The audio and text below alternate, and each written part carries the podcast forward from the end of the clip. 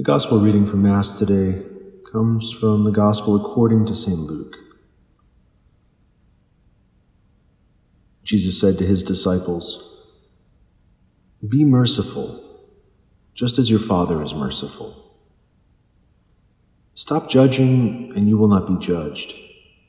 Stop condemning, and you will not be condemned.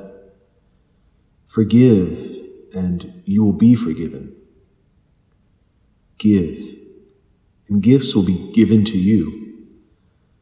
A good measure, packed together, shaken down, and overflowing, will be poured into your lap.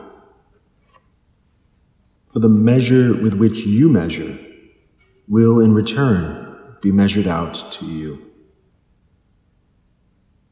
The Gospel of the Lord. The Lord never tires of giving in greater and greater measure. We might. We may very well grow weary of giving and forgiving, of resisting temptations to condemn and to pass judgment upon others.